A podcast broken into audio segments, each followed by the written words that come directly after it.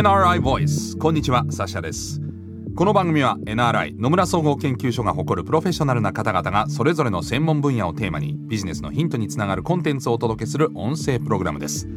今回お話を伺いますのはサステナビリティ事業コンサルティング部カーボンニュートラル戦略グループグループマネージャーの稲垣明則さんです。よろしくお願いいたします。よろしくお願いします。えー、今回のシリーズではカーボンニュートラルの実現に向けてをテーマにですね4回にわたってお話を伺ってまいります早速ですが稲垣さん初回のテーマはどんなもんでしょうか？はい今回はカーボンニュートラルの概念と定義についてお話しします。NRI Voice NRI Voice 改めてお話を伺っていくのはサステナビリティ事業コンサルティング部カーボンニュートラル戦略グループグループマネージャーの稲垣明則さんです。よろしくお願いいたします。よろしくお願いします。えまずは稲垣さんのプロフィールをご紹介させていただきます。え2008年に NRI に入社。サステナビリティ事業コンサルティング部カーボンニュートラル戦略グループのグループマネージャーでいらっしゃいます。現在は業界横断でカーボンニュートラルに関わる官民のコンサルティングを実施されております。もう、えー、とにかく地球環境一直線ですね。そうですね、はい、日々どうやったら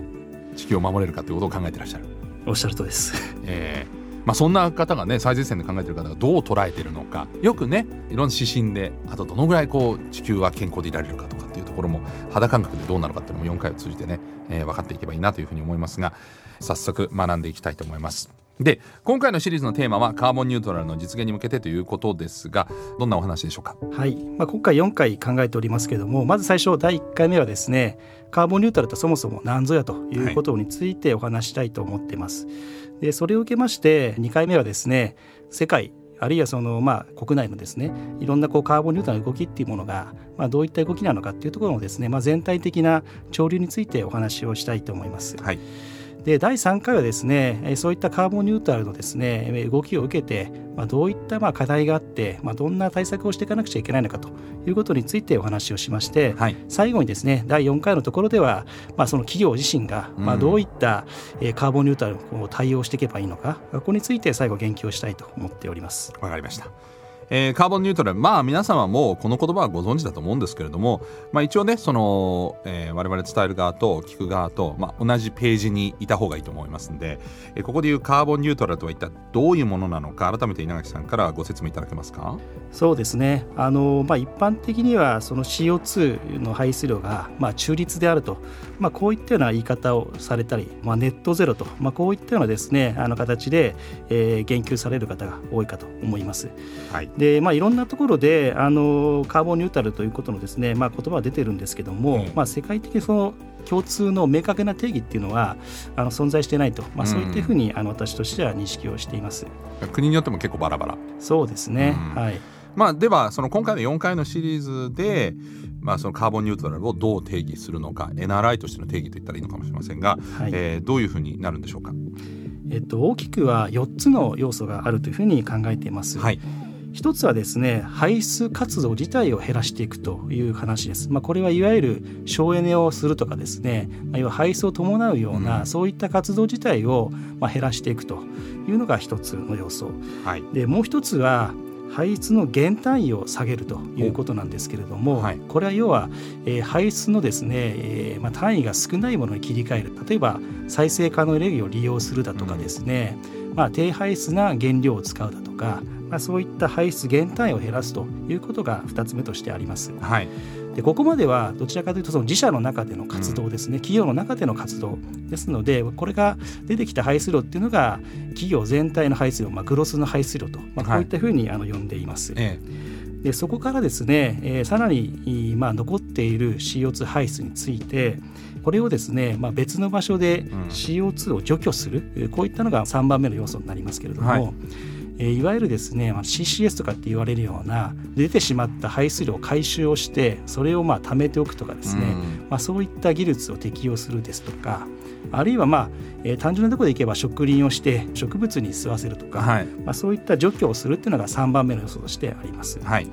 でそれでもですねなお残ったものについていわゆるオフセットあの他社で排出されたものクレジット化されたものをまあ購入をして、まあ、実質的相殺をすると、うん、まあ、こういったものが4番目の要素としてあります。なるほど。でこのまあ3番目と4番目というのは企業の活動の外の話になりますので、はい、ネットとして実質的にゼロになると、まあ、この4つの要素を通じて、まあ、最終的にまああのゼロになっていることをまあカーボンニュートラルと、まあ、こういったふうに定義をしています。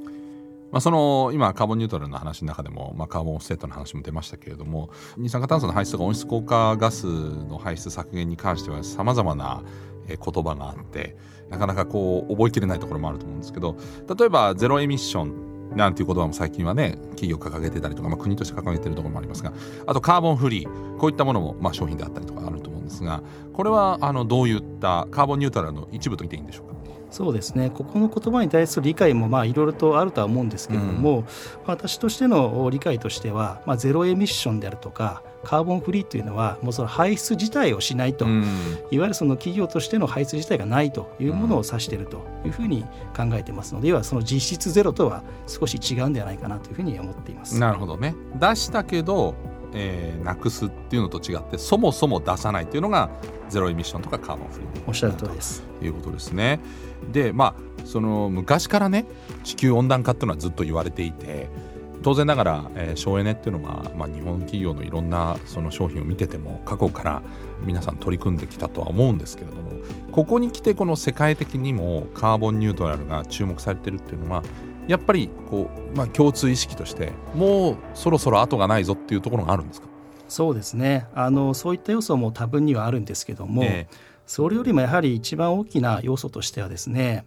いわゆるその ESG 投資と呼ばれるような、はい、そのまあ環境だとかですね社会だとか、まあ、そういう企業統治、うん、まあ、そういったものをですね重視をして、まあ、機関の投資家が企業に投資をしていくと、まあ、そういった基準をまあ大事にすると、まあ、こういった流れがですねおおよそ2015年ぐらいから加速してまいりまして、うん、そういったその民間の要はお金が動くとこういったことがですね出てきたことが大きな違いかなと思っております。つまり簡単に言うと地球環境にいい方が投資が集まるようになってきた。おっしゃる通りですね、うん、いわゆるその投資家が要は投資の判断にするということは企業価値そのものにつながると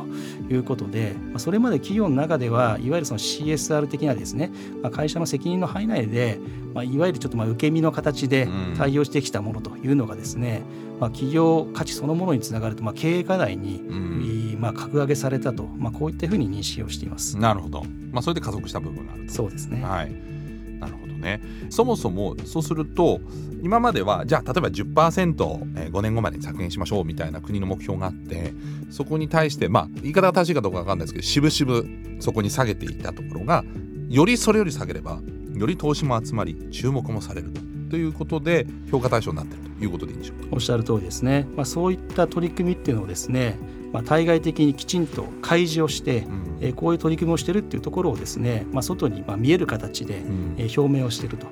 でそういったものがですねあのそういった ESG の中でのまあ格付けの評価につながったりだとかですね、はい、そういった判断指標に、えー、そのものにつながっていっているというふうに認識をしています。で今のはその企業単位の話です、はいまあ、あの国家間でも例えば国連も含めてさまざまな話し合いがありますよね。で国家間でも、まあ、連日ニュースに出ているように、えー、温室効果ガスの、まあ、削減というのは世界的な課題になっていると。国単位でのこういった加速っていうのは何か、まあ、要素っていうのはあるんでしょうか？そうですねあの、まあ、古くは1990年代前半ぐらいからですねこういった気候変動の問題っていうのが、はい、まあ、世界的にまあ取り上げられてですね、はい、その中で、まあ、今 COP とかですね言われるような締約国会議、はい、こういったものが、えー、開かれるってことが、まあ、1990年代に決まりまして、まあ、その後あの何度もですね世界で集まって、まあ、議論をしてきたわけですけども1997年のですね京都で開催された COP ですねこの中では、えー、世界で初めてですねその参加する国の中で、2012年までに要は排出量をまあ下げましょうと。こういったですね、えー、約束が国家間で結ばれたっていうのが象徴的な出来事かと思います。はい、アメリカが参加しないとかで話題になったやつですね。ですね。はい、はい。でそこからまたさらにこうどんどんどんどんこの COP っていうのは、えー、何回も何回も開催されて、まあ、アップデートされてますよね。そうですね、えー、でその2012年という、まあ、京都議定書で定められた、はい、えー、まあ、期間が終わりまして、まあ、次の、まあ、目標として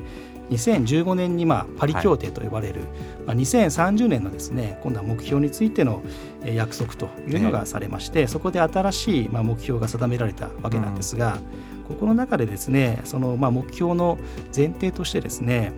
世界のその気候変動の上昇を、ええ。まあ、2度以内に抑えると、はい。まあ、これが、まああのまあ、大事なんじゃないかということで、まあ、この2度以内に抑えるための目標として2030年の目標が設定されたという、まあ、経緯になっています。うんあのこのパリ協定の後にあの EU 各国ではそのもう明確に年度で何パーセントずつ減らしていく、まあ、国によっても微妙に違ったんですけど何パーセントずつ減らしていくみたいな動きがあってそこが例えば日本なんかはそれに比べるとちょっとまだ、えー、アグレッシブさが足りないんじゃないかみたいな話も当時はありましたけどあと10年を切って今どんな状況なんでしょう？そうですね。その2015年に、まあ、採択されたパリ協定、まあ、ここに向かって、まあ、各国まあ目標を定めて、まあ、活動してたわけなんですがそこがまた大きく変わったのがですね、え2018年なんですが IPCC と呼ばれるですねこれもまあ世界的な科学的見地でまあ検証するっていう、まあそういった機関なんですけども、ええ。そこがですね1.5度特別報告書というものを出しまして、はい、ここでは何が書かれてたかと言いますと先ほど申し上げたようにそのパリ協定では、まあ、2度以内に抑えるという目標だったわけですが、はい、これをですね2度以内に抑えるのと1.5度に抑えるのではですね大きく違うと、要は1.5度に抑えるっていうことが非常にまあ意味があるということがこの報告書の中で謳われましてでそのじゃあ1.5度にですねしようと思うと、えー、2050年にはカーボンニュートラルにしなくてはいけないと、うん、まあ、こういった提言がこの2018年の報告書の中で出されたと、まあ、これがですねあの大きくそのパリ協定の目標を見直すきっかけとなりました、まあ、加速したということですね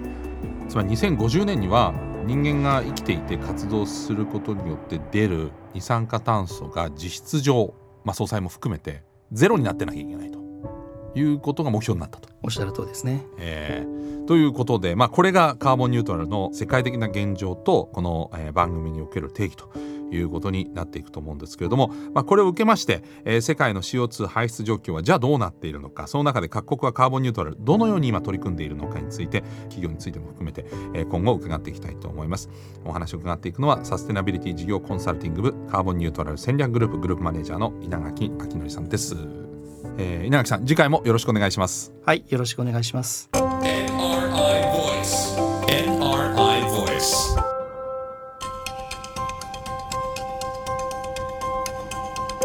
NRI Voice この番組は Apple や Google などのポッドキャストのほか NRI のウェブサイト内からもお聞きいただけます。NRI Voice で検索してチェックしてください。引き続きカーボンニュートラルの実現に向けてお話を伺っていきたいと思います。ナビゲーターはサシャでした。